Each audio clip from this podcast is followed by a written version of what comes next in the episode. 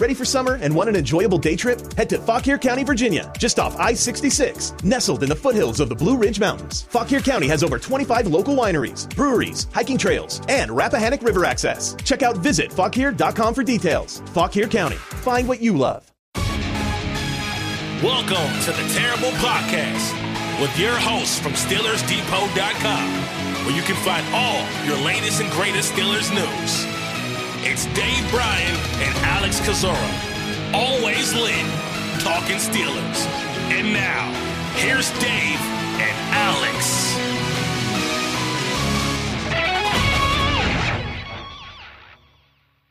Welcome to the Terrible Podcast, Season 13, Episode 124. He's Dave Bryan. I'm Alex Kozora, SteelersDepot.com. Thanks for being back with us here this Monday, Steelers Nation. Dave, the 2023 NFL Draft officially in the books. You um catch up on some sleep, you catch your breath. I, I'm still trying to trying to you know slow everything down in my head right now.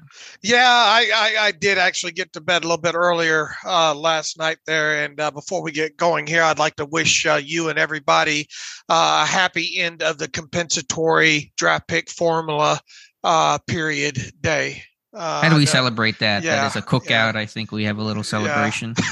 Yeah.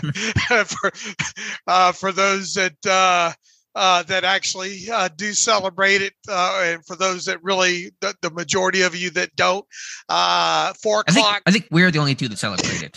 okay, just you and me. Mostly you. I'm just kind of here.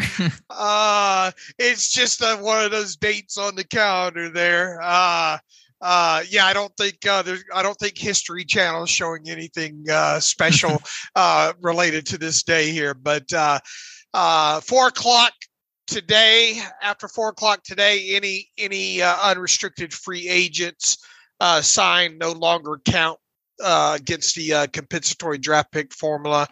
Uh, I, I think you might see a little bit of movement with that across the league here these next two or three days with some guys that actually could potentially impact that with salaries obviously more more than a minimum there.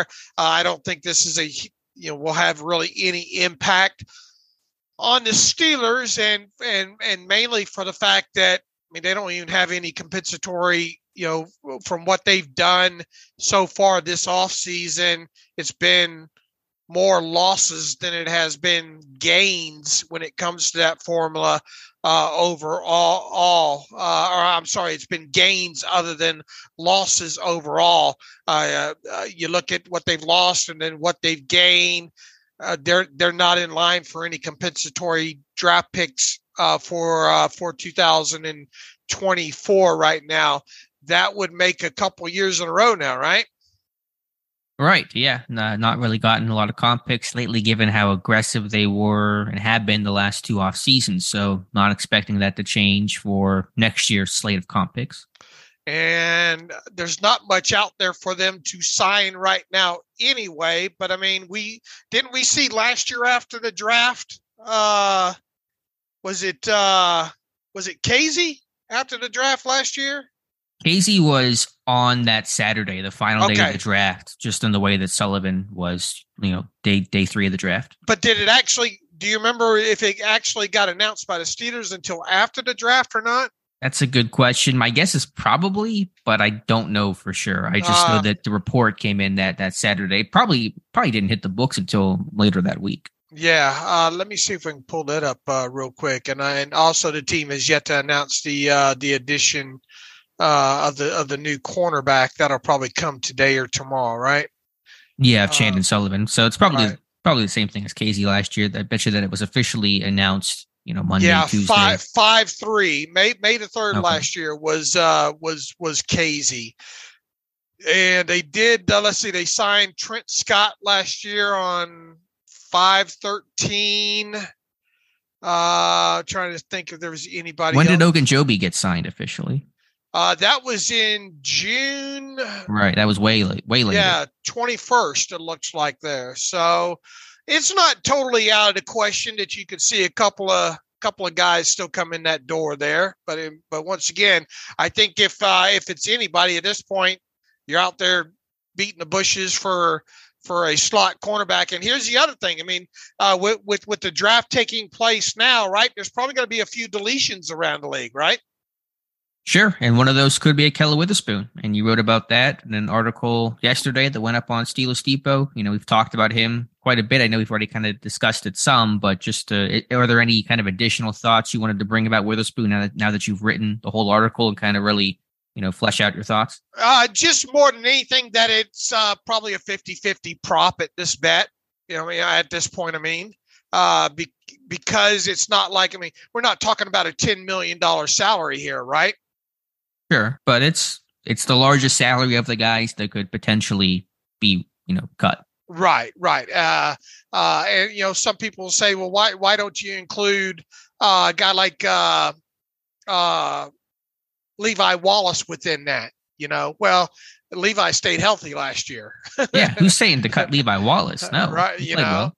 Uh, but I mean, you look at their, you look at the salaries of the two, and they actually being the same. That's that's why you know, I I I think people want to put him in the equation there. But uh, I I would, uh, you know, as I ended the article yesterday, you know, I, I wouldn't bet your house on Ahkello Witherspoon not making it to, you know, OTAs.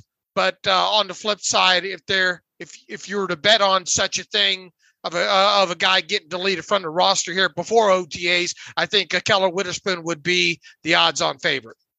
Sure, I'm with you. And as of right now, this team has three open roster spots on its 90 man roster. They sit at 87, even after their undrafted free agent signings, and even if you include Chandon Sullivan in that. So we know that one way or another, this team's going to add three, and I would imagine they're going to add three before you know the full team OTA start later this month. I'm not sure what they'll be at for rookie minicamp, but I imagine they're going to you know be at you know add at least one or two more names before uh, the first round of OTAs begin. Yeah, I have a feeling we'll be talking about a few, a few, few, few different names here moving forward here. So now we just sit back and and see what happens. Uh, boy, small, small undrafted class right now. I'm, uh, I'm interested to see, and, and I'm with you. I think there's going to be a couple of uh, uh, XFL or, or USFL guys that eventually uh, make it in the door here. I don't see how you don't at this point because even looking at the uh, the undrafted class right now, there's there was no tackles in there, right? You know, so right. Uh, we're still sitting at four right now, and that and, and that's not going to be enough. So there is going to be some a little bit of churning still with uh, uh, undrafted guys and maybe some some outside guys uh, moving forward here because they, they they they do need to add you know probably a good three or four tackles at this point. Yeah, at least two to get you to six. And so if you had to kind of guess what they'll use those three open spots for, I would say a number four quarterback because they always they always have four, even probably for OTAs. They're going to have a, an invite to rookie minicamp. His name is Hunter Johnson. He's a former five star recruit who went to Clemson, then Northwestern, then back to Clemson. Only threw six passes last year. It's kind of similar to Kelly Bryant a couple years ago, also a Clemson kid who had more tape, but uh, was a big recruit that never really panned out in college. So my guess, number four quarterback of some type, at least one tackle, probably two, and then maybe you're looking at still more more edge depth or, or something like that. Okay. So, Dave, what do you want to talk about today? We're kind of sitting here, just kind of going through tape, trying to catch our breath here. Um, have any of your thoughts changed? I know you watched more Nick Herbig last night. Um, what were your takeaways there? I knew you wanted to pin me down on that. I was trying to. Uh, I did go back and watch more uh, Nick Herbig tape uh, yesterday, uh, the all 22 tape. Uh, and look, I mean, I, I'd watched a lot of them, you know, through the pre-draft process. I want to watch a little bit more. People, a lot of people got aggravated at, at us the other day, Alex. Uh, be, you know, saying that we're just nothing but haters. You, you read some of the YouTube comments in there. Uh, uh, people say, uh, judge the tape, not not not the stats. Well, we had already watched the tape, folks. we're just we're just adding on on on on top of the discussion there. But I I, I did go back and watch. I wanted to watch uh, particularly the Ohio State game from last year because obviously they got a couple of uh, uh, big tackles in Paris Johnson and and and and Dawand Jones uh, and all. And look, you go back and watch that game and. Uh, Nick Nick Herbig was very insignificant in that game. Uh, he did have a couple of uh, kind of run plays uh, where he would uh, get into the gap and kind of beat Dawand Jones into the gap for for a couple, I think, uh, run stops in there. He had a pass breakup dro- dropping in, in in in coverage in that game. Outside of that, and as far as him rushing the quarterback, though, really nothing to write home about whatsoever there. Now, here's the thing in watching a little bit more all 22 on him, they did move him around quite a bit. He he did uh uh, kind of flex out, uh, you know, a few times in that game and line up over top of tight end or or slot uh, uh, wide receiver there, and you know, mostly not playing man on man stuff, but but you know, some mostly some zone drops in there. Uh, he did not obviously in in pass rush situations or passing situations rush the passer uh, all the time uh, there. So you know, obviously, if you don't, you know, the more more opportunities to get the get to rush the passer, you know, the more opportunities you get to to, to obviously you know impact the play that way. Uh, but uh, you know, my my main takeaway overall was that man, he's you know. it's what it was the other day. He's got some great pass rushing moves. He, you know, there was one instance where he was even able to uh, rush off the edge and get his uh, get his hands into the chest of Paris Paris uh, uh Paris Johnson. But uh, Paris was able to drop anchor on him pretty easy and mm-hmm. and, and, and and thwart that. Uh, I do think he's got a nice arsenal pass rush moves and and all like that. But yeah, I think it just goes back to to overall, you know, size with him. Uh, he looked he didn't look no 240 in that game. I'll tell you that. Uh, if he was two, now obviously he had those two other two big tackles out there. Uh, I I, I just wonder if he's going to be able to stick on the edge. Period. I mean, that's what what the thought has been. But now, I, you know, we had to talk. Should he start over there at at at at you know OTAs and moving forward over there? I think you're just delaying the inevitable if you do that. So, I mean, we'll obviously see how he does moving forward. I mean, he should be a very good special teams player, I would think, because mm-hmm. he can uh, he can move. He's got the agility and all to do that uh, and get downfield. He's a you know he's not afraid to hit and tackle and all like that. So I think he's going to be an instant uh, asset when it comes to special teams and all like that. It just it by watching that tape last night and kind of going back through my notes that I had from previously in the off season there. It, it it feels like you are in, you're delaying the inevitable by putting him putting him on the on the edge, and I I think what uh, uh, you know, one of the bigger takeaways here is, you know, what's going to happen with with with DeMarvin Leal right now. You know. Sure, I I went into the draft basically not sure what the plan was for Leal, and it sounds like the Steelers weren't even entirely sure what the plan was for Leal. That was Mike Tomlin's comment, you know, basically saying it depends on what we draft and how we address things, what we don't address, and that'll determine where Leal slots in. Exiting the draft, I'm still a bit unclear where Leal will be. If Herbig's going to be an edge, then maybe they consider him a number three, and Leal could end up playing D tackle and, and bulk back up. But I'm with you. That was my point yesterday. That I thought, you know, at some point sooner than later, in all likelihood, that that Herbig would go off ball. So why not start that conversation, that transition now, um, in rookie minicamp when he's kind of you know things are slower you're doing your base install stuff as opposed to later in otas or training camp or midseason when everyone's trying to hit the ground running and get ready for the start of the season. So um, again, Herbig can be a good player. He can be an asset if they keep him. If they keep him as an edge, I think they're doing him and this team a, a disservice overall.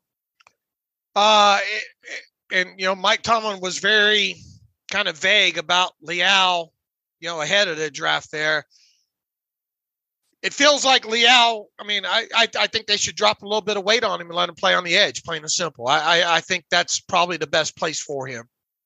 That's what I would do. He could still rush as an interior guy in, in sub packages on third down, like he did last year. So I would have Leal as your big edge for first, second down type situations. Have Herbig kickoff ball. And then in terms of other edge help, you know, you got Roche. Probably look at a veteran. You look at the waiver wire cut downs whenever that happens um, in late August, early September.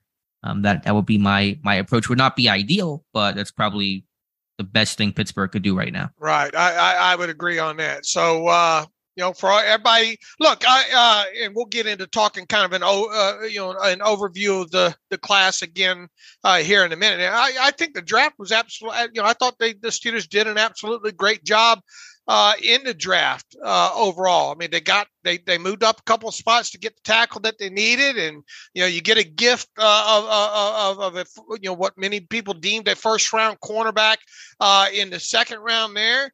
Um, you got a guy that we both of us had been linking you know, and you you out of the shoot linking uh, at defensive tackle there from the start of this process on uh, that you needed in in, in Keanu Benton. You really got a gift, and you, you know you ain't got to twist my arm to to like a big tight end uh, being added uh, when they added him, especially one in the form of uh, uh, of Washington. You get to the back end of this in in in, in day three with uh, uh, Trice, who really is a look. I mean, s- size and metrics alone, and, and and scheme fit for him. I mean, to get that guy in the seventh round is just absolutely incredible. And then you know, uh, we'll see what obviously happens with with, with Spencer Anderson there. I, I you know neither one of us had studied him before the draft. I think it'll be really intriguing to see if they try to get some try to work him more at center. And then right slap dab in the middle of the draft is is Herbig. And as we came out of kind of the show the other day, if you were to kind of question any of the selections, I think it'd be him. Yeah, if you had, and, and maybe that's why we're being, it, it, may sound like we're being overly critical of Herbig and focusing in on that because there isn't a lot else to critique, I think, from this class. I think it's hard to nitpick any any downside or any obvious issues with the, the Broderick Jones selection or Joey Porter Jr. or Keanu Benton or, you know, Washington or Trice or Anderson. And so I think Herbig kind of sticks out uh, more so that way just because there isn't a lot else to to discuss. So I don't want to belabor the point more. You know, we'll see how he looks. He's excited. You see the videos that he posted about how hyped he was, how hyped his family is to to have him come to Pittsburgh. He's going to be a high energy dude, a full effort kind of dude, and that's going to help. We'll just see, you know, how he looks and, and, and take it from there. And look, you know, uh, you move him off the ball. Who knows what might happen in a couple years? You know, uh, uh, he could be him. a good off ball linebacker. I think he really could be uh, and, and and maybe you know do some things in some coverage for you and all like that. So I mean, it's not it's not a we're not looking at him as saying, oh, that you know that that that that's a bust because even ahead of the draft, we were talking about him and and and, and uh, particularly in the light that he might have to move off the ball. So, and look, if he does end up being, you know, being a good edge for the Steelers here, and then, you know, being a guy that you can get on the field, uh, and, and and making an impact not only as a pass rusher or even if it's just as a pass rusher and and not against run, you know, we'll, we'll gladly circle back to it and, and you know say, man, we we misevaluated that. We didn't give him enough credit, but uh, or you know didn't give him enough chance right out to shoot there. But uh, I I think overall, and I think that's potentially maybe why you did see Curry uh, at, at at at that pro day that and all uh, is that you know, I think long term potentially there, there is a chance that he becomes an inside linebacker for the Steelers, you know, uh, as, as, a backup here. So, uh, and and as you noted, there's not too much to say about these other draft picks overall. I mean, there's uh, they're really it's hard to cr- critique them uh, at all in a negative light. Now, are is is every one of them going to end up being a you know in in Pittsburgh a four year starter? I mean, odds tell you no but mm-hmm. I mean, you do you do have a lot of clay to work with uh, uh, with a lot of them, and I, I think really with Washington, with Washington and and and Trice, the big questions come down to the medical red flags with those guys because that's the only reason I feel that both those guys uh, dropped uh, whatsoever. But uh, man, you give me you you you give this team three good seasons uh, uh, with Washington, even as a 500 snap player, a see, you know, 500 snap season player, you know, the impact that you would think that if he stays healthy, that he can have it, you know, uh, uh, with the running game in particular is large and like him. And and when you talk about Trice, I mean, what if this guy hits and you get another starting cornerback on the outside with him.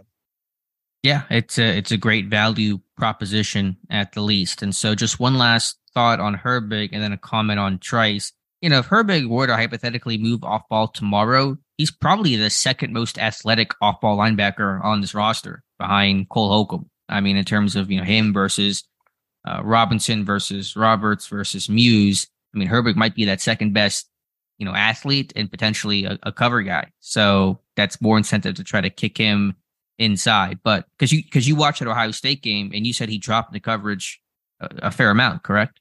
Yeah, I, I, forgot to pull the PFF stats on that real quick here uh, to to to see specifically. Like he's a good space player. I mean, he you know there's some questions about you know, frame overall, and I, I, don't know how you know if he's going to be a playmaker in coverage, but just in terms of getting depth and you know being able to carry the seam, you know I think he's going to be be an asset there. Uh, let's see here. In the game against Ohio State, uh, 55 total snaps in that game. Make sure this is 2022. He played 55 snaps.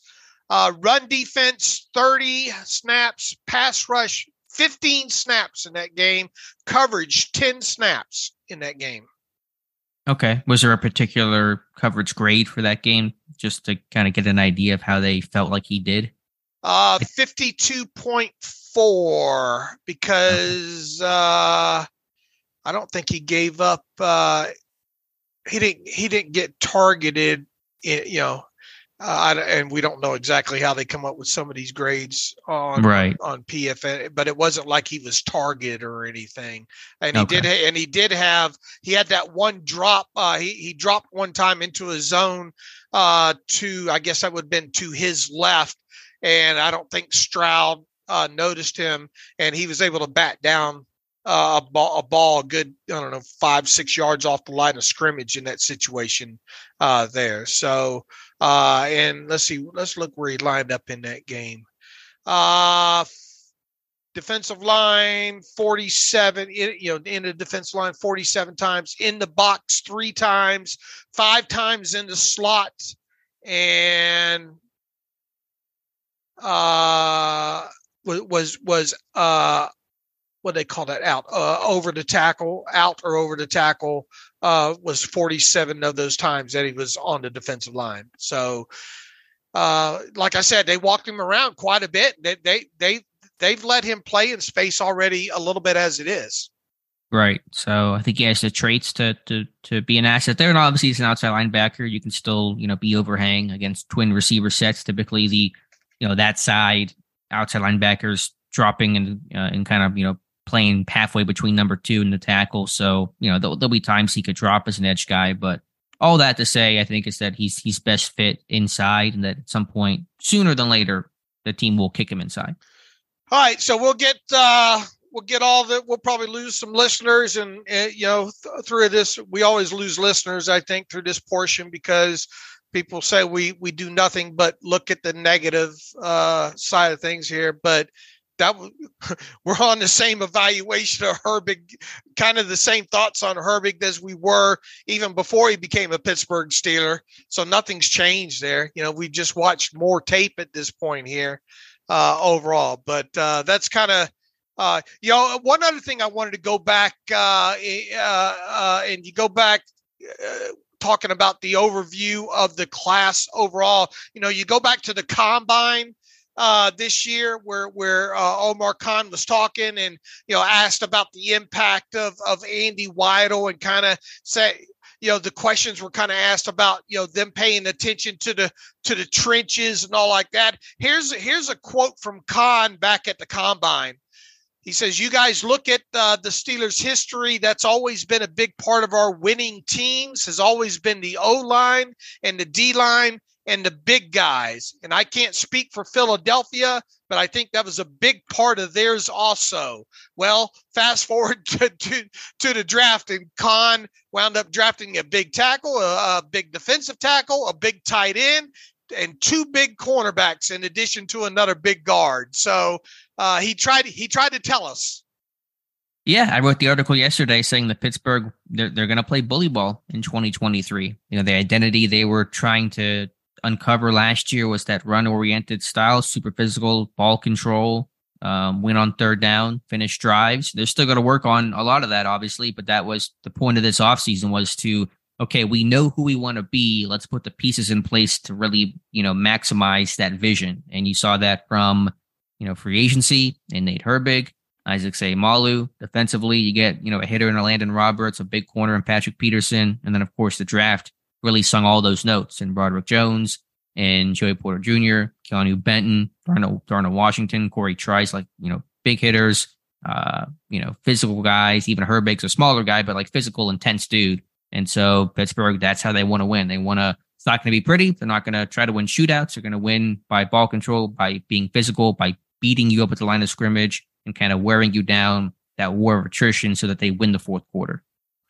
Alex, I posted yesterday. Uh, you know, every, I try to get it up on Sunday after the draft. The uh, annual redraft exercise. I didn't realize how how long I've, we've been doing this now on the site. I think the first time was back in 2015. And in this post, I went ahead for if anybody wants to take a trip back in time, and that's why I do it too. It's just you know, it it, it kind of let lets everybody know where their heads were at at the time you know, uh, coming out of the draft and and to do one of the. I mean, is there anything truly to be gained other than looking in the rearview mirror? No, but uh, uh, it, to me, it is a fun exercise, and put it up on the site yesterday there, and uh, all of you that that listen to you know listen to the podcast and read the site should already know uh, quite a bit about it by now. But uh, uh, within all this was you know how would you have done the redraft exercise?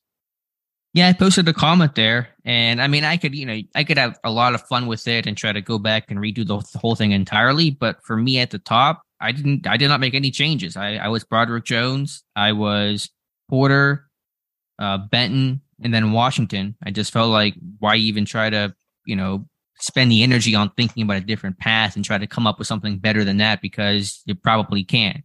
So the only changes I made started with the Herbig pick I went with Darius Rush, the corner from South Carolina. I put a, a round two grade on him, so I thought the value was too hard to pass up there. And so that kind of had a domino effect with the final two picks. And so I went Darius Rush in the fourth, and then Anthony Johnson in the seventh, who, by the way, was the immediately the next pick after Cory Trice by Pittsburgh. And then I finished out by taking Lonnie Phelps, the edge from Kansas. And so I had just had uh, Rush, Johnson, and Phelps as the differences to close out day three of the draft? You know, uh, going back through this uh, again, and you know, you can only pick the guys within those sections. You know, uh, until the next pick is made. I outlined this pretty good in the post here, so everybody, once again, everybody should understand the rules. Uh, I think looking at this, the only the only change I would I would potentially make here would be uh and because there was you got such a large swath of players to choose from from the time you pick Nick Herbig until mm-hmm. that what what'd you write about that uh that that that lag there? Was that the longest stretch? The longest wait in between picks in Steelers draft history by oh, by far. Oh wow. Uh you know from Nick Herbig until Cory Trice in the uh in the seventh round here uh, it's unfair because I get such a large group of players to choose from here. But I'm not so sure I would not have taken uh, Robert Beal, uh, who ended up being drafted in the fifth round at 173 uh, overall. So some 40, what would that be? 41 picks after Herbig. Uh, I would, I, you know, the only real change I would maybe consider, you know, taking Robert Beal. I think he has a better chance at being a true edge than than Nick Herbig does. That would that would probably be the only change I would make, quite honestly. And then you would keep Trice and Anderson. Yeah, I mean, uh, beyond, I mean, I didn't really look. I mean, there's only a handful of picks that came in uh, after you know after Anderson was selected at 251. I mean, you also get your all the undrafted. Yeah, all the undrafted guys. In, in, theory. Yeah, I, I, I don't know. Uh, maybe that tackle. Who was that tackle uh, out of Boise State? That uh, that you had identified had checked all the boxes. Didn't yeah, he go John, drafted to, to Tennessee? I, I don't even know where he ended up, but I believe you on that. Yeah, I don't know how to say the last name. John John O. I know you're talking about. Yeah, maybe I go that way other than Spencer Anderson there. So uh, okay. let, let, us change that one up and say say that one. But overall, I would say the maybe the one draft uh, re-exercise where you sit there and say, "Yeah, you're pretty good with it." You don't really feel like making a lot of changes to it. That's that was one of my first. I, I almost thought about not not make making that annual post overall because because of the fact I feel like so many people reading and listening and all like that uh, are really that high on him. I mean, look and look, draft grades are are you don't really know what you have in a draft class until three or four years after the fact there but i mean you look at all these national sites and pundits and and all like that. I mean uh, i think pro football focus gave gave the draft class an a plus uh, the Ringer gave it an A plus. Sporting News an A plus. NFL.com gave it an A. USA Today gave it an A. The Associated Press gave it an A. I mean, what? uh, that that's that's that's pretty resounding overall, right? And I, I and I think most of that has to do with value, right? And you know, there's all this talk about this, you know, Khan being aggressive and all like that. Was he really that aggr- aggressive overall, or what was it more of a sit and wait uh, wait in the bushes kind of you know uh, kind kind of aspect here. Yeah, he did move up a couple of spots uh, uh, to get Broderick Jones, but I mean it's not like it was a hugely aggressive jump, and he only gave up what what he give up the fourth of uh, uh, 120, yeah, that which he got back in the right trade right. down from 80. Right. So I mean. Uh, should we really just describe this this draft by by Omar Khan as being overly aggressive? I don't think so. Uh, I think it's more that more of uh, just waiting, getting getting value overall there. So, um, I mean, at least that's what what the draft grades. And once again, read into these things what you will. We'll we'll we'll figure it out three or four years down the line you have to really love though the fact that he goes up from 17 to 14 making that because the jets are going to take broderick jones. Let, let's sure. just all be be honest about that. If, if they stay at 17 they do not get broderick jones. They're probably drafting joey porter jr and the whole draft class looks entirely different.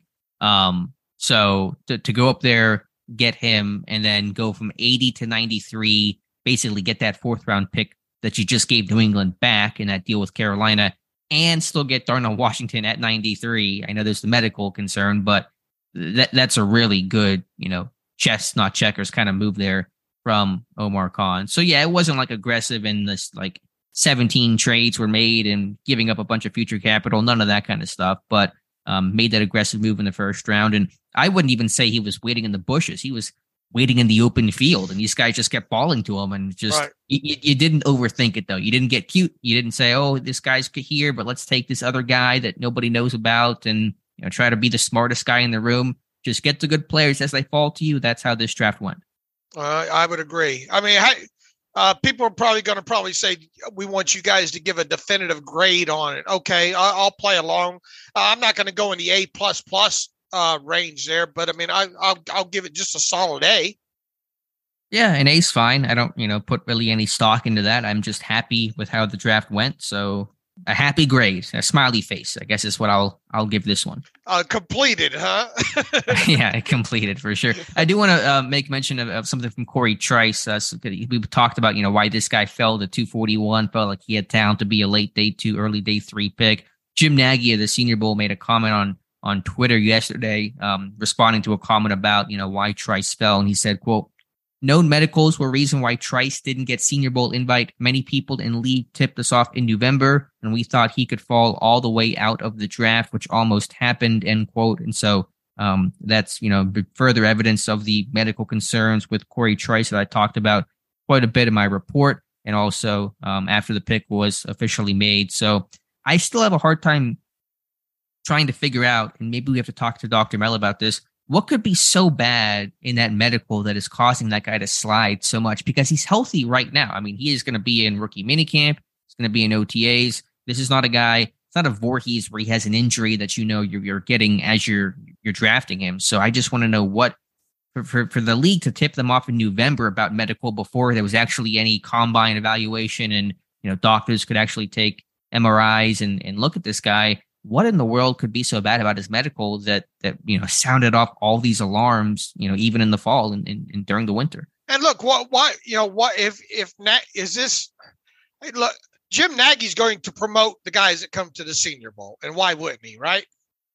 Right, but he's saying this is why he did not get a Senior Bowl invite. Right, but why didn't we hear more about this kind of thing during the process? Well, I don't think he's going to talk about medical a guy's medical stuff, you know, during this process that might hurt the guy. I, you know, I don't think he would do that.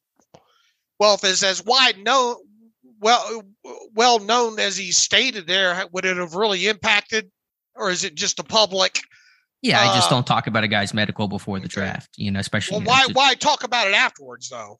well, I guess I think he was defending the one guy because the okay. one guy was kind of getting some Twitter flack so for misevaluating. One, so you're gonna defend one guy, you know? Uh, I, I it, all doesn't make. You're right. It, it all doesn't make sense. I mean, if he's going, it like we had said on the on the podcast the other day, had he had he not done certain aspects of the of the pre-draft process, and more particularly had he not killed it right you know uh you know maybe maybe maybe there's more talk you know maybe there's more talk about this but i mean this guy went through the pre-draft pro here's something i tried to research yesterday i couldn't find uh the he wasn't he invited he was invited to the hula hula bowl was he not now did he partake actually in the hula bowl because Khan Khan went to the Hula Bowl. He told us he right. went, he he told everybody he went to the Hula Bowl. Yes. Uh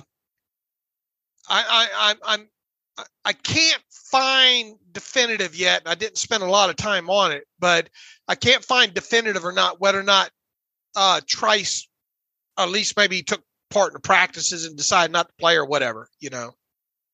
It is odd that he didn't get this. I mean, it's not odd after the fact, but like at the time, not getting a Senior Bowl or Shrine Bowl invite for a, a right. corner that looks like him and it was productive like him. So, I mean, it, obviously, whatever medical there is, it, it's a long term concern. It, it's um something maybe like you know, and I'm just guessing here, obviously, but you know, is there is there arthritis concern? Is there you know giant uh, did, did a broken ankle not set right, like something like that? That's going to be that longer term will this guy still be able to play two, three, you know, plus years from now as opposed to something immediate? So again, I felt like the only people that knew about Trice's medical issues were the NFL and us because we had the medical red flag on Corey Trice because I dug into the dude's history about all the ankle right. and you know of course there's a torn ACL from 2021 which is the big injury um, but he's recovered from and you know a lot of guys recover from torn ACL so you know I, I knew that there were medical concerns but I'm just trying to figure out you know how were they how was it so bad that even back in November, before you know there was the combine or anything like that, that you know was was creating this red flag to teams? Yeah, good. I mean, good good questions there. So, uh, you know, maybe I'm, I'm maybe he'll get asked more about this on into rookie mini camp and and things of that nature. So, uh, maybe maybe we'll learn a bit a little bit more in there. But yeah, it is. I, I would be interested to see if he actually was at the Hula Bowl. Uh, and may, maybe Khan got to talk to him quite a bit there if that that indeed happened, and just more about why he didn't show up even in even in the uh, NFLPA Bowl. Right. right. There was no unless he was at the Hula Bowl, but there was no, to my knowledge, invite for any of the other All Star games. All right. So anyway, uh, I we'll probably learn more about that as we go through the process here. But still worth the risk at 241. Take the chance. If it right. doesn't work out, fine. But if it, if you hit, you're hitting pretty big. Talk about hitting. He's a, he's a hitter too. yeah, for sure. He's like Porter. He's pretty similar to, right, to Joey right. Porter Jr. overall. So, uh, any other draft thoughts here, Dave? Any thoughts on the NFL draft at large? What the AFC North did uh, in terms of Baltimore, Cincinnati, Cleveland? Um, any thoughts around the North, Dave? Yeah, let's let's take a trip down through the uh, through through the North teams real real quick. Uh, Ravens had Zay Flowers, Trenton Simpson, uh, Tavius Robinson out of Ole Miss. Uh, imagine that another edge rusher for them. Yeah, big uh, edge rusher. Wow. Big, yeah, big edge rusher. Uh, uh, Kyu Blu Kelly, a guy. Tom, Tomlin will have quite a few chats with him. Uh, uh, uh, moving forward. Obviously, knows the kid quite well, as we talked about, you know, with his links with Brian Kelly over the years and coaching him in Tampa Bay. Uh, I'm not going to dare pronounce the name. Uh, Mala Sol- Solala. Oh, the Oregon. Yeah, the Oregon lineman. kid. Now, he was a guy that I think played tackle, but projected to move inside the guard. Was he not? I believe you're right. Yeah. And then, boy, this one, this one hurt. Uh, Andrew Voorhees. Uh, we'll find out you know how that that knee injury how how how you know how if that's going to shelve him for how long in 2023 but it does sound like he's going to have a chance to potentially hit the field at some point here but even if even if Voorhees doesn't and he's and and this knee injury that he suffered isn't anything out of the ordinary you know that that that these guys overcome they may, may they may have gotten him a starting left guard there yeah, traded up to get him too. Moved back up in the seventh round to um to to grab him. So that was you know classic Ravens pick, taking away a guy that I I really liked. Uh, Trenton Simpson, kind of an interesting, you know, where they got him. I guess kind of value uh, overall there, and then you know, obviously their big talk will be about Zay Flowers. Uh, you know, and and and and you know, seeing kind of what they can get out of him moving forward. Very talented very, very talented wide receiver, a little bit undersized, but they need some wide receivers over there. Yeah, certainly top of the list to to really add to that receiver room. You know, Trenton Simpson fell probably further than what I and most people thought. You know, you're kind of seeing these hyper athletic linebackers start to fall. You know, teams kind of was in vogue a couple years ago because oh my goodness, the potential. They're so you know long, athletic. They can have range, but you try to get them in the NFL, and where do you play them? And can they hold up against the run? And you know, you're kind of seeing these guys fall a bit as teams realize that they're not that they're kind of a fool's gold where they're they're really good athletes, but are they good football players with defined roles and positions? So it'll be the you know it's a good pick by Baltimore. It's really good value, but you know you're kind of seeing teams struggle with you know how to you know make these players work in the NFL. All right, uh, the Bengals. Uh, uh, Myles Murphy, the edge out of Clemson. Uh, DJ Turner out of Michigan. Uh, the cornerback. Then Jordan Battle out of Alabama. Charlie Jones, the wide receiver, who I think the Steelers had in for a pre draft visit uh, there in the fourth round. In the fifth round, Chase Brown, the running back out of Illinois. Uh, sixth round, they had uh, two picks. Uh, Andrei, I, I, I, I, I, Iosivas, yeah, Iosivas out of Princeton, the Princeton product there. Uh, Brad Robbins, uh, Michigan, a punter and DJ Ivey out of Miami, the cornerback in the seventh round there. So kind of kind of instant thoughts there, Alex. I think it's a good class overall. Murphy in the first round, maybe a little bit surprising, but DJ Turner, I liked. You know, Jordan Battle, I thought had inconsistent tape, but I get the the allure there in a bad safety class. Chase Brown's got real speed at running back, and there's questions about you know Mixon. They lose Perine to Denver. Got to get some running back help there. Get yourself a punter. Um, yeah, I think overall, Iosivas, you know, I, I thought a little overrated, but but you know, good value later in the draft, so uh, a good haul. Uh, I wonder what those wide receivers, what this might mean for for Boyd. Yeah, uh, he's getting older. I don't know how many years are on his contract. I mean, Iosivas is not a slot guy. Charlie Jones probably a bit more of a slot guy, um, but kind of a bit more downfield type than the possession receiver that Boyd is. But certainly, you're looking at the future um, post Boyd. All right, uh, moving on to Cleveland here. Uh, wide receiver, another wide receiver. Let's see, Cedric Tillman. Uh, they didn't have a, a pick until the third. Uh, uh, until seventy four, yeah. Uh, right. Right, yeah, because of the uh, Watson deal. I don't know if that was part of the second round pick or, or what, but yeah, did not pick until 74. Uh, so they get a talented wide receiver in Cedric uh, Tillman. Uh, Siaki Ika out of Baylor going to be in the middle of that defensive line for him. Got them him in the third round. Uh, Dawand Jones stays in uh, stays in the state uh, there. Got him in the fourth round. Oh, I hated to see this Isaiah McGuire because I was hoping mm. he would he would he would slip to the Steelers there in the uh, where they picked in the fourth round. Uh, a, a, guy that's going to be in. You know, this is the same Isaiah McGuire. If there was probably one guy that uh, that matched up very well against Broderick Jones. Uh, uh, in you know in the game tape last year it's probably Isaiah McGuire there. So now we get to watch McGuire uh, potentially watch you know McGuire versus Broderick Jones moving forward uh, through uh, through time here. Dorian Thompson Robinson uh, would, would, would was an ad in the fifth round. How many quarterbacks do they have on their? I want what because didn't they sign uh, re-sign Josh Dobbs? Mm-hmm. Yep, Dobbs came back. And I think wasn't that a little bit more than the minimum? I, will have to look at that there. But uh, they they add uh, Dorian Thompson Robinson there, Cameron Mitchell uh, out of Northwestern, a cornerback in round five, and then another uh, uh, Ohio State uh, product offensive lineman Luke Wypler, the center there. Did he go much later? we we and I, I believe we talked during you know during the pre-draft process of how centers just they get pushed down, you know, uh, for for whatever reason, and it happened again, you know, this year. So uh, Luke Wypler in the sixth round, that seems like per, pretty damn good value overall.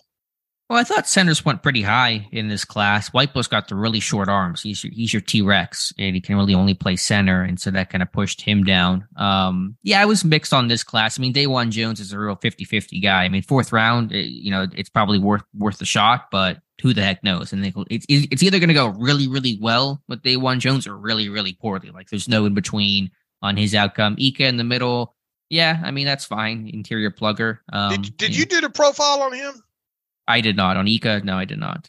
Um, and then Tillman, I, I, was surprised to see a receiver at 74 because they've added so many receivers to that right. room. You know, Tillman's a guy. You know, Pittsburgh had some interest in him. He came in for a visit.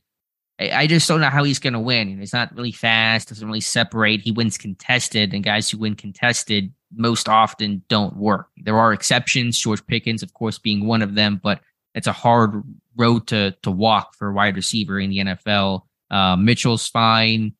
Um, you know, Wypler's fine in, this, in, in the later rounds. You know, quarterback. You know, I'm not a fan of taking a quarterback on day three, but I get it. You know, he's mobile like Watson is. So overall, I thought it was just an okay class. I thought I thought the Bengals had probably the best the best overall haul. Um, I thought Pittsburgh had the best draft of the AFC North. I would put Cincinnati as the next best class of the AFC North teams. Yeah, I would agree with you there. And then uh, kind of, uh, I mean, with I, I would actually probably put Cleveland's ahead of Baltimore's.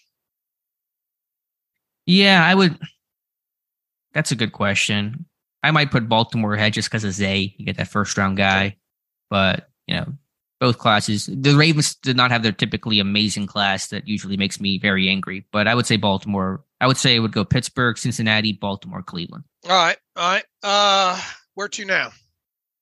That's a good question. Where to now? What else is there to talk about? Um, basically all that I already talked about the contract with Robinson. Oh, I've got the uh, rookie reservation uh, undrafted pool number for you here. Uh, okay. I asked Joel Corry about that this morning here. He says he was told that the uh, rookie reservation amount for 2023 is 172,337. So not quite that 180,000 that kind of was uh, speculated out there, but obviously a little bit more than the uh, 2022 number.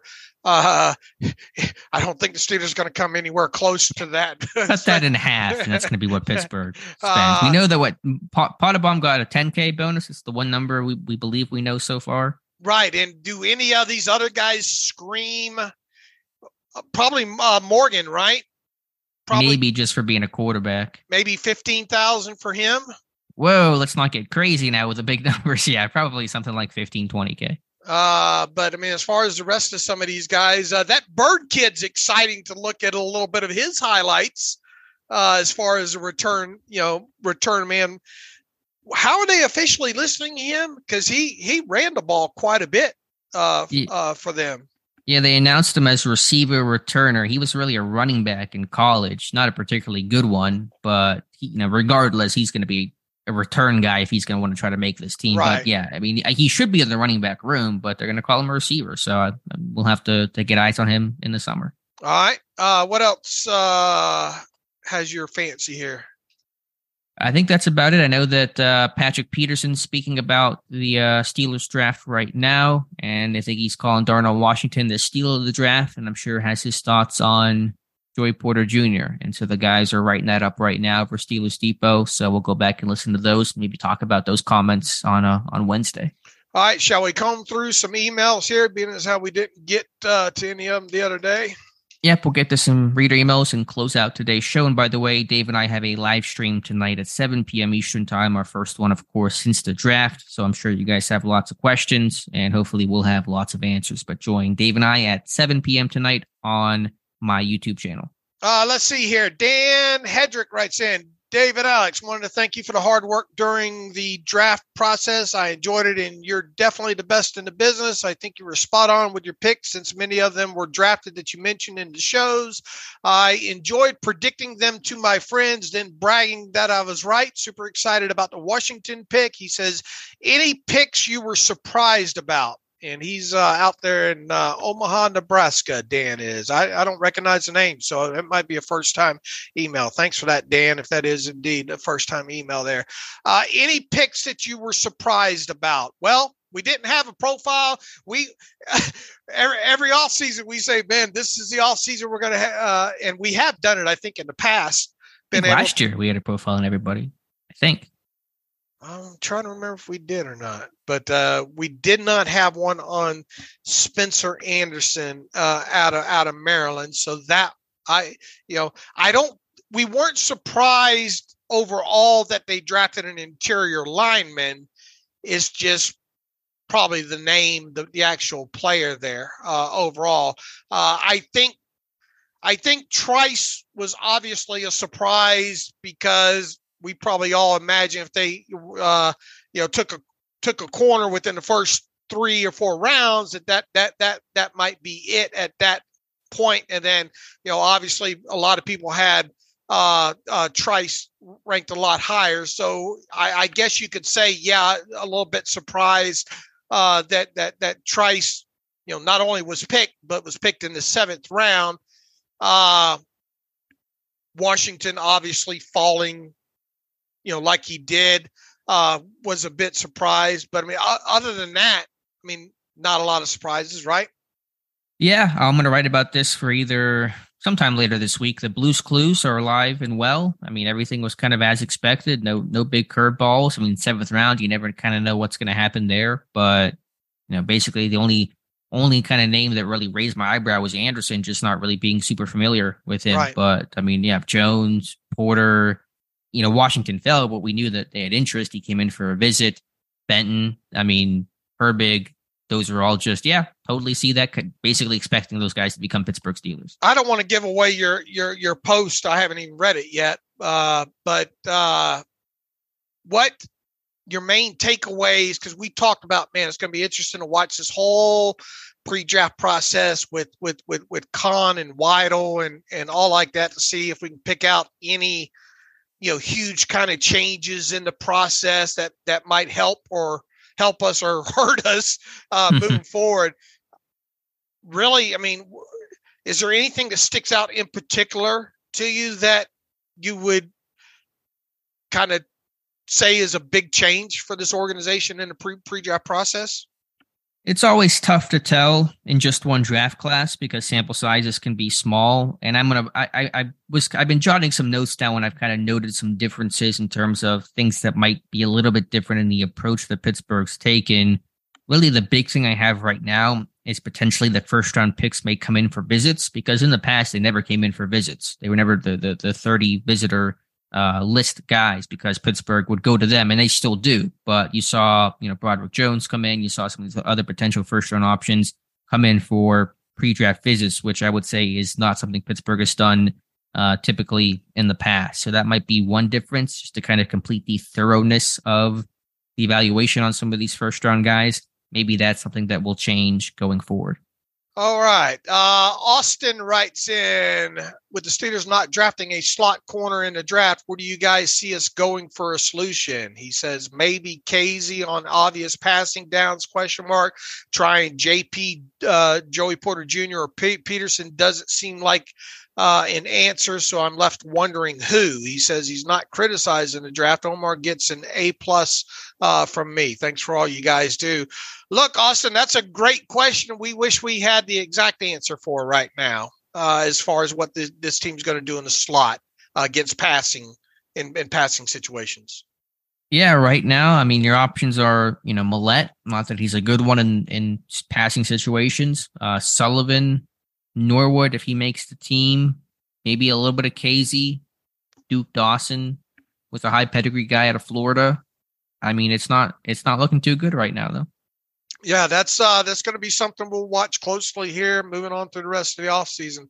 Uh, Taylor Carpenter writes in David Alex, needless to say, the Steelers knocked it out of the park uh, this draft, in my opinion. After the first four selections, I think most Steeler fans were moonwalking around their houses at the uh, at the value we got where we picked. He says one thing is for sure this year, the board broke extremely well for us. I think a lot of fans are going to jump on the Khan is the best GM ever trained following this draft. I think he and the Steelers uh, staff did a fantastic job in selecting the correct players this year, and I'm not in any way putting Khan down, but I think we need to acknowledge that every once in a blue moon, a board just breaks perfectly for a team based on their needs. He says, seems like this happens to the Ravens every year. Uh, he says, can you guys remember a draft where in each of the of our first four picks, need and talent converged at such a high value point with the players available to us. He says, I'm not sure I can. This draft seems special in that regard, even with uh, being able to trade up for Jones uh, in the first for such a good trade value. Absolutely great coverage this year. Really appreciate everyone on a Depot staff. Taylor.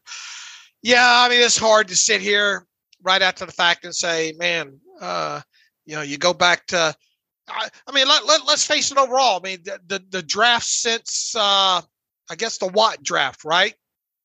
Have we really talked about maybe the board breaking, quote unquote, breaking perfectly or whatnot? Yeah, I mean, I think to get Watt late first round ended up be. I mean, obviously it was a great pick, but I'm I'm just trying to think at the time did they feel like it was a steal or something, you know, crazy. I mean, when DeCastro fell, in 2012. I mean, if you, if you want to, this is going to sound negative, but like the 08 draft, we, we, we love the 08 draft as it happened. You know, Limas Sweed falling in the second round felt like incredible value in, you know, Mendenhall uh, in the first round. Obviously, it didn't turn out that way. So I'm not really sure draft classes kind of blur together in terms of right. how you felt in the moment. But, you know, I, I agree though, the board, it, it felt like it, it was falling perfectly into place for Pittsburgh. Yeah, look, I mean Porter in the second, Washington, you know, where you got him and and Benton still being there when they picked uh, with their second pick in in in in, in the second there, and you know, obviously Trice falling all the way down like he did, you know, seems like great value right now. So, uh, uh, but it is, it does seem like it blurs together as far as thinking, oh man, this, this, uh, this draft broke, you know, better than that draft broke. You know? Yeah, I, I, I can't keep them all together. Let's see here. Let's go to Randy. Not sure what kind of Gandalf inspired wizard wizardry y'all are using over there, but keep it up. Uh, you have Dave predicting half the draft and Alex posting articles on picks three minutes before they're announced live on TV. Anyway, super excited about this draft class, but really looking forward to reading, hearing more in depth analysis and potential usage of Herbig, Trice, and Anderson. He says, Love the way the offense is shaping up uh, for the power run game.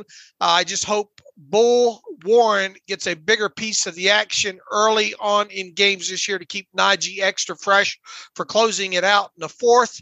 Uh, he says, I guess my one actual question now that the draft is over is do you see any possibility of them bringing in Ronnie Harrison? I've always been a big fan and seems he wouldn't be very expensive. Any thoughts on that? No, I think they got their safety in Neal, um, barring an injury. I think they're gonna roll with the group that they have essentially. And look, I mean, Gandalf. I mean, look, we appreciate we appreciate the praise, but Gandalf inspired wizardry. Uh, I mean, I I find it's been a couple years since I think I've even hit one draft pick in a final mock. Uh, I hit uh, two this year, although you know not uh, uh, in the exact spots there. I mean, it was nice to hit a couple. I thought I had a chance to hit maybe a third one with Anthony Johnson Jr. later in the draft, but that that didn't happen.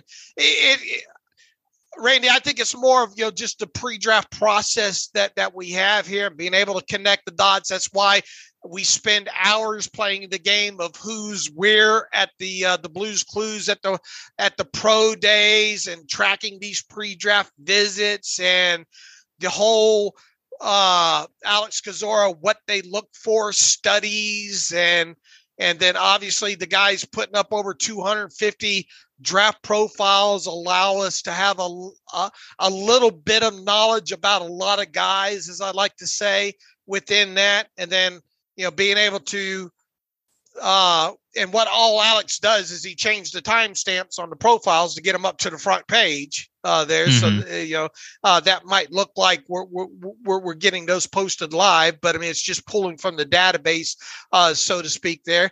It's, it, it's, it's all just a byproduct of kind of the, the work that we try to do during the pre-draft process here. So, uh, and then you know, obviously mocks are mocks, and they're they're they're luck because if you don't hit on your first pick, particularly, and if it's and if particularly it, it's a position other than what you, it can throw your whole mock out of right. out, out, out, of whack, right? You know, uh, you you have a you have a cornerback going in the first round and a tackle's taken. Well, you know, the, it has a potential of, of throwing your whole mock up. But I mean, we appreciate uh, the compliments there. And, you know, is there anything you learned throughout this process that you think we can maybe do better?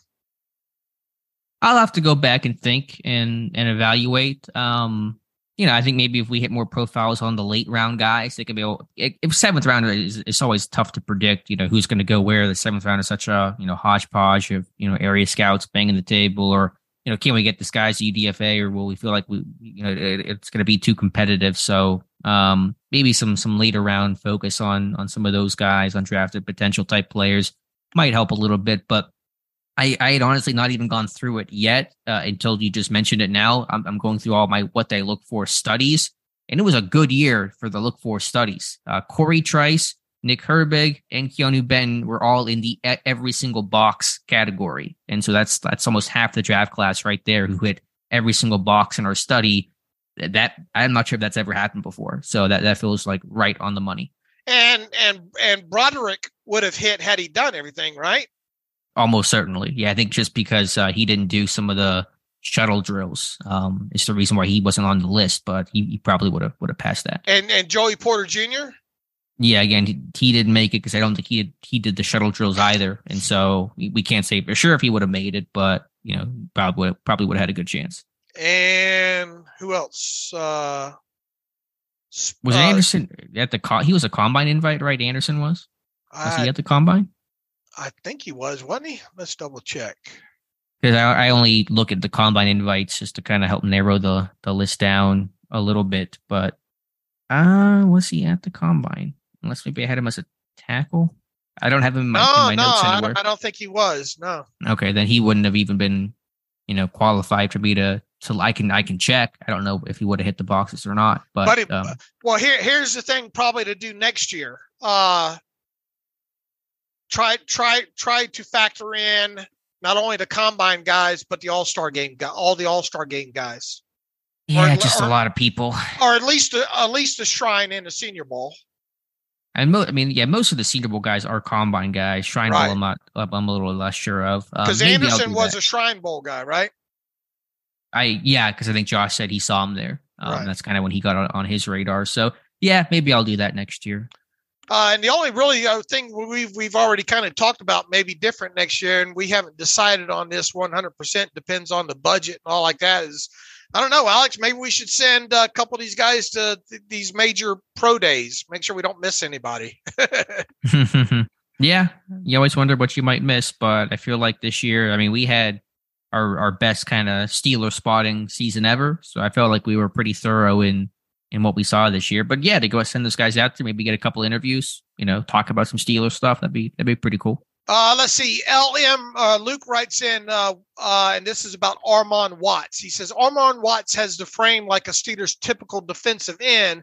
What makes you think he's a nose tackle, and uh, and think with the addition of Benton, there's a chance Watts is more of a defensive end? That's a that that is a great question, and one uh, and I think even Alex, didn't you say after after the signing of Watts that he does have more of that traditional kind of what they look for for a guy that that might play more than outside of let's say a two tech you know uh, uh, kind of guy now when you look at uh, specifically how he was used last mm-hmm. year it was more you know uh, two tech one tech you know zero tech kind of thing but you know, maybe there's a chance that, especially now that you have Benton and and and Fehoko and, and and all like that, maybe there is a chance we see him more move out a little bit more. And he's actually, I mean, he's got tape as doing that, right? Right. Right. Yeah. I mean, he's done it before. I have to think they start moving these guys a little bit because you got like four, you know, nose tackles on this roster right now, and Adams, Benton, Fehoko, and Watts, and guys like Benton and Watts have the the height, weight, length profile to to be able to move around some. So to get those guys on the field to to bolster some of your depth, especially in your base packages, your Okie front, um, they, they should move these guys around some. So you know, Watts has tr- traditionally been used more, you know, shade, one tech kind of usage. That's why we kind of view him as that nose tackle. But but yeah, I think these guys have some flexibility to to play up and down the line. Yeah, look, Luke, uh, when you know as we move forward into the into the off season and get the reports from uh, from from from mini camp and, and particularly once Alex gets out there to Latrobe and seeing where these guys line up and then on into the preseason all I, I don't think it would be shocking at all uh, if if if if you see Watts you know move move more away from the center but in the same breath, he does have experience doing that. So uh, I don't think we need to sit here and pigeonhole him right now in, in, in, in one spot, if that's what you're trying to say, Luke. Yeah, because, you know, who are your other defensive ends right now? If you're not considering Watts and Benton as guys that might be able to move around some, I, I mean, you got Loudermilk, obviously Ogunjobi, Heyward. What else do you really have right now? I mean, Jonathan Marshall, I guess. You know, get get eyes on him uh, this off season. But you know, you're going to want to use those guys like Watson, Benton to to move around a little bit. All right. Uh, speaking of Benton, uh, this one from C. Michael uh, Benton groupthink is the title. He says, I don't agree with the groupthink on Benton as some perfect scheme fit who's great value. He says, I feel like he gets labeled as a scheme fit due to his stature, uh, and most join the consensus without watching the film. He's supposed to be a run stuffing piece. Uh, but didn't grade well on run D. He says 315 pounds isn't even that heavy, yet he has very limited burst as a pass rusher. Hmm. Uh, I see no explosiveness. He says, on paper, I like the idea of adding a major force for the run D, but not at the expense of positional value. The majority of, of, of teams don't run our scheme or value nose tackles, so that should push push them back. Uh, for mid second, you need to either show some explosiveness or grade as a stud run defender. Late third or fourth, sure, but mid second is a very premium pick. He says Pickens and Dexter went uh, went after and showed a lot more explosiveness, and I also thought they were overdrafted. He says I, I I'd have traded back if a decent deal was there and went for another defensive back. This was the draft to double up or double dip early. He says, I'm curious to understand where you feel a non explosive 3 4 scheme defensive lineman should be valued in an average draft. Feels middle round to me, considering lack of teams looking for the position. All right, interesting conversation. You watch more Benton film than any of us. Go. okay. Um, well, it's interesting. I mean, it's a fair question, and and it, I'm not, you know, we can all have different thoughts here and still be friends. To to hear, you know, watch the tape and then here's the grade. Well, you know, th- that grade is from tape, but you know, it's not. It's not. You know, you and I watching the tape. If we're just looking at a, a grade number, I thought he was better against the run than probably what that grade indicates. I mean, there's things to work on. I think technically uh, in his game in terms of you know keeping his head up and staying on his feet and some of the pad, balance pad level stuff. off the board uh, off, off the snap. Yeah, and obviously, I mean, I, I was very clear on Benton. He's not going to be like this super high end, you know, pass rusher that's going to get eight to ten sacks per year. My my comp was Dalvin Tomlinson. He's going to be like a two to four, maybe five sack a season kind of guy. When I say scheme fit, though, you know, I'm talking about the height, weight, length profile that is so hard to find in terms of him being 6'4", 300 plus pounds with almost, I think, 34 inch arms, and at least over 33 inch arms. And trying to find those guys is is so tough to do. Um, guys that profile like a Cam Heyward, like a Stephon Tuitt, like like a like a Chris Wormley. So that's where I say scheme fit. Where a he ran a very similar system at Wisconsin than what you see in Pittsburgh. It's like a quote unquote pro style defense in terms of three four front, in terms of the run stunts they do, in terms of the the calls that they make, and, and the way that they're coached really well by by Jim Leonhard when he was there at Wisconsin. So um, that's when I kind of say scheme fit. It sounds like the, the reader's talking more more about value. And he's not, he's not a fan of Benton from a value standpoint um, in terms of you know what he offers a pass rusher and you know positional value of a nose tackle, and that's a different discussion. I'm talking about scheme fit as in you know how do you translate and project him to Pittsburgh system versus the value of it. I'm I'm fine with the value of it personally. We can agree to disagree on that, but it sounds like we're we're we're talking about two different things where the complaint is more about does this guy provide enough value at 49? Where my contention and where my point was on Benton was he's a really good scheme fit in terms of projecting how he fits into your defense. All right, I think did in my mock didn't I have Benton as the first pick in this? Uh, yes, you had him at 32. Okay, so uh, he goes. Uh, all right, may, may, maybe I overvalued him. Uh, I was ecstatic for them to get him personally uh, at, at 49th overall. If you don't get if you don't get a defensive tackle because uh, Gervon Dexter went a couple picks after Benton did. Mm-hmm. Uh, who else of those those those bigger guys went? Uh, he didn't he mention Pickens? I, th- I think. Yeah.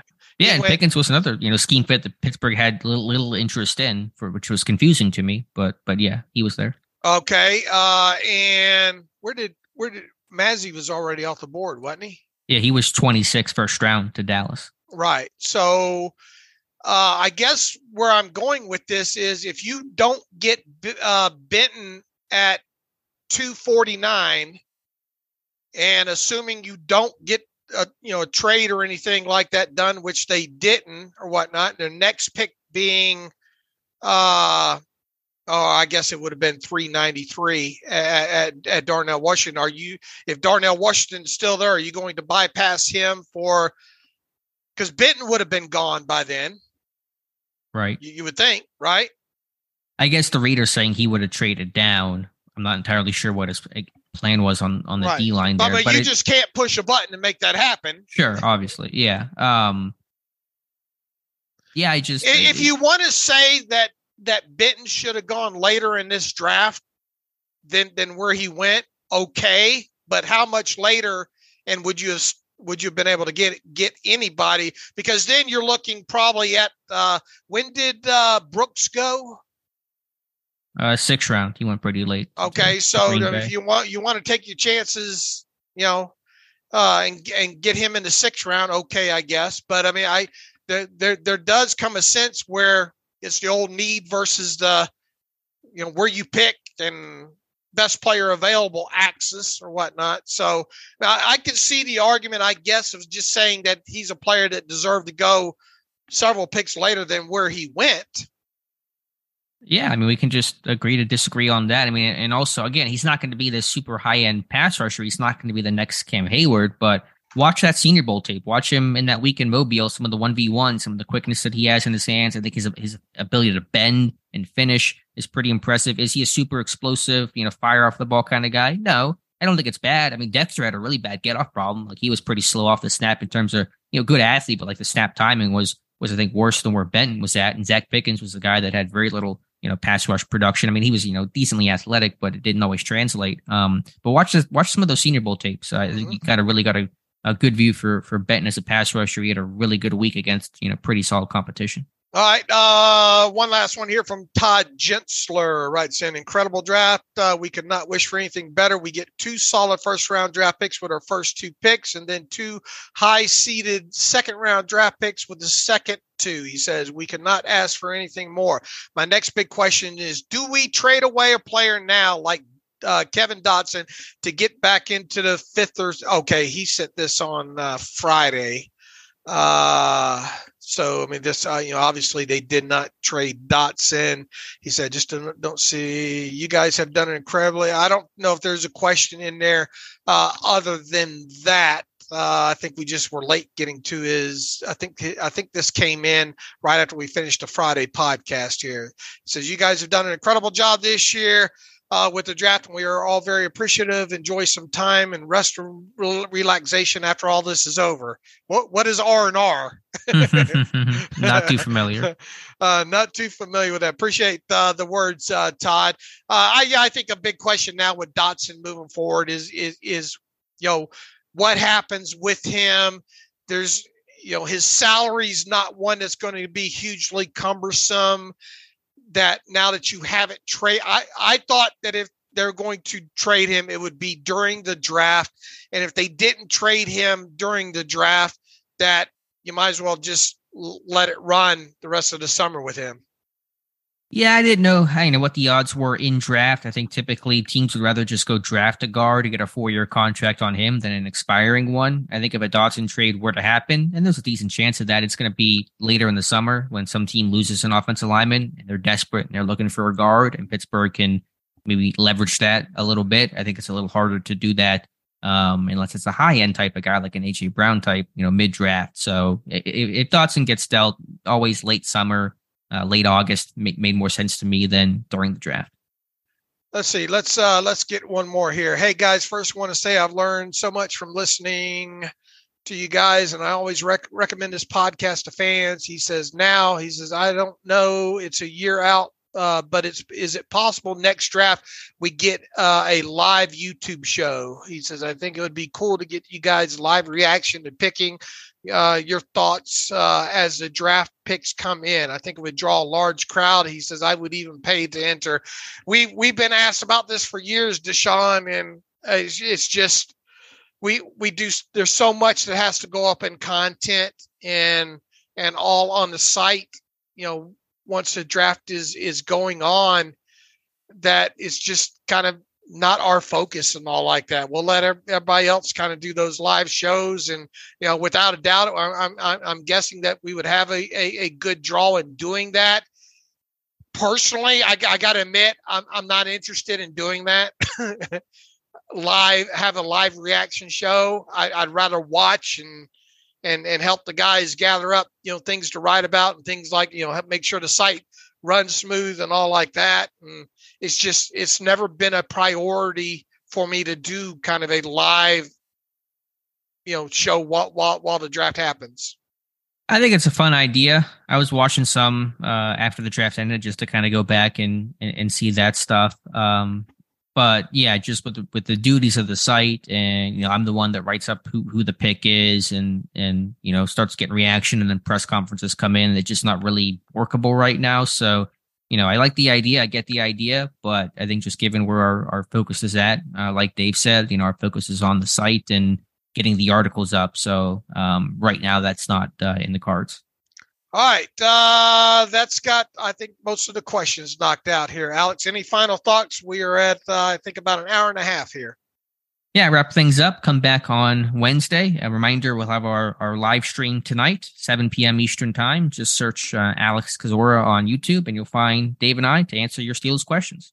All right, uh, you can find me on Twitter at Nick Herbig Hater. Uh, uh, no, at uh, Steelers Depot. You can follow, find Alex on Twitter at Alex underscore Kozora. Follow the show at Terrible Podcast. Email the show, the Terrible Podcast at gmail.com. If you like what we do and want to donate to the cause, go to SteelersDepot.com. Hit the donate button up right navigational bar. Also, if you like an ad free version of the site, SteelersDepot.com. Hit the ad free button, follow the directions that way. We got a few of the undrafted profiles going up today, Alex. Yeah, there's one on Paralysis uh, from Fresno State about to go up. I know Josh is working on downing the Iowa State kid. I'll have Tanner Morgan probably by our Wednesday show. So yeah, they're starting to go up. All right, so uh, probably by the end of the week, we hope to have uh, profiles done on all on the undrafted guys. We'll be tracking the uh, not usually we have more invites I know. by yeah, now. I got I got one. I've been I'm literally searching right now, and there's been nothing reported. It's been a little little weird. Yeah, and uh, we didn't get the full, even though now we had all the names, didn't we? Did we have the seven before they were officially announced? Downing, there was a report. Well, it's now deleted. It's kind of weird. Uh, Downing reportedly had offers from a couple teams, or he was going to consider going back to farming in Iowa. like that was what he was deciding between playing football or like his farming career. And I guess he's now chosen uh, football. So we knew that he was a possibility, but we didn't know he was official until Pittsburgh actually announced it yesterday morning. All right. So it has been a little bit of a, a delay this year when it comes to you know the uh, how, how it flows with the undrafted and the and the tryout guys because usually by now we have a good six or seven at least tryout guys that, right. that, that we, we, have uh, identified. We just have the one right now. So anyway, pay attention to SteelersDepot.com as it comes in. We'll be posting about it, and Alex and I will be back out on, uh, uh, as he said on the on the live stream YouTube live stream tonight. So uh, make sure to get over to Alex Kozora's YouTube channel and sign up for the alerts there, that kind of stuff. And we'll uh, the next podcast we'll have on Wednesday here. So uh, as always, thanks for listening to the Terrible Podcast with Dave and Alex.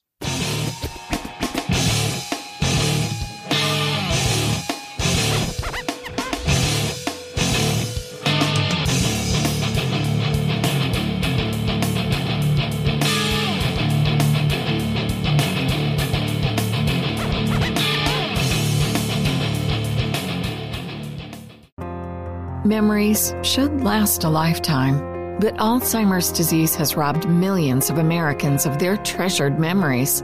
If you have a family history of Alzheimer's disease or are worried about your memory, you can help by joining the NIH funded AHEAD study. It's aimed at delaying symptoms of Alzheimer's before they appear.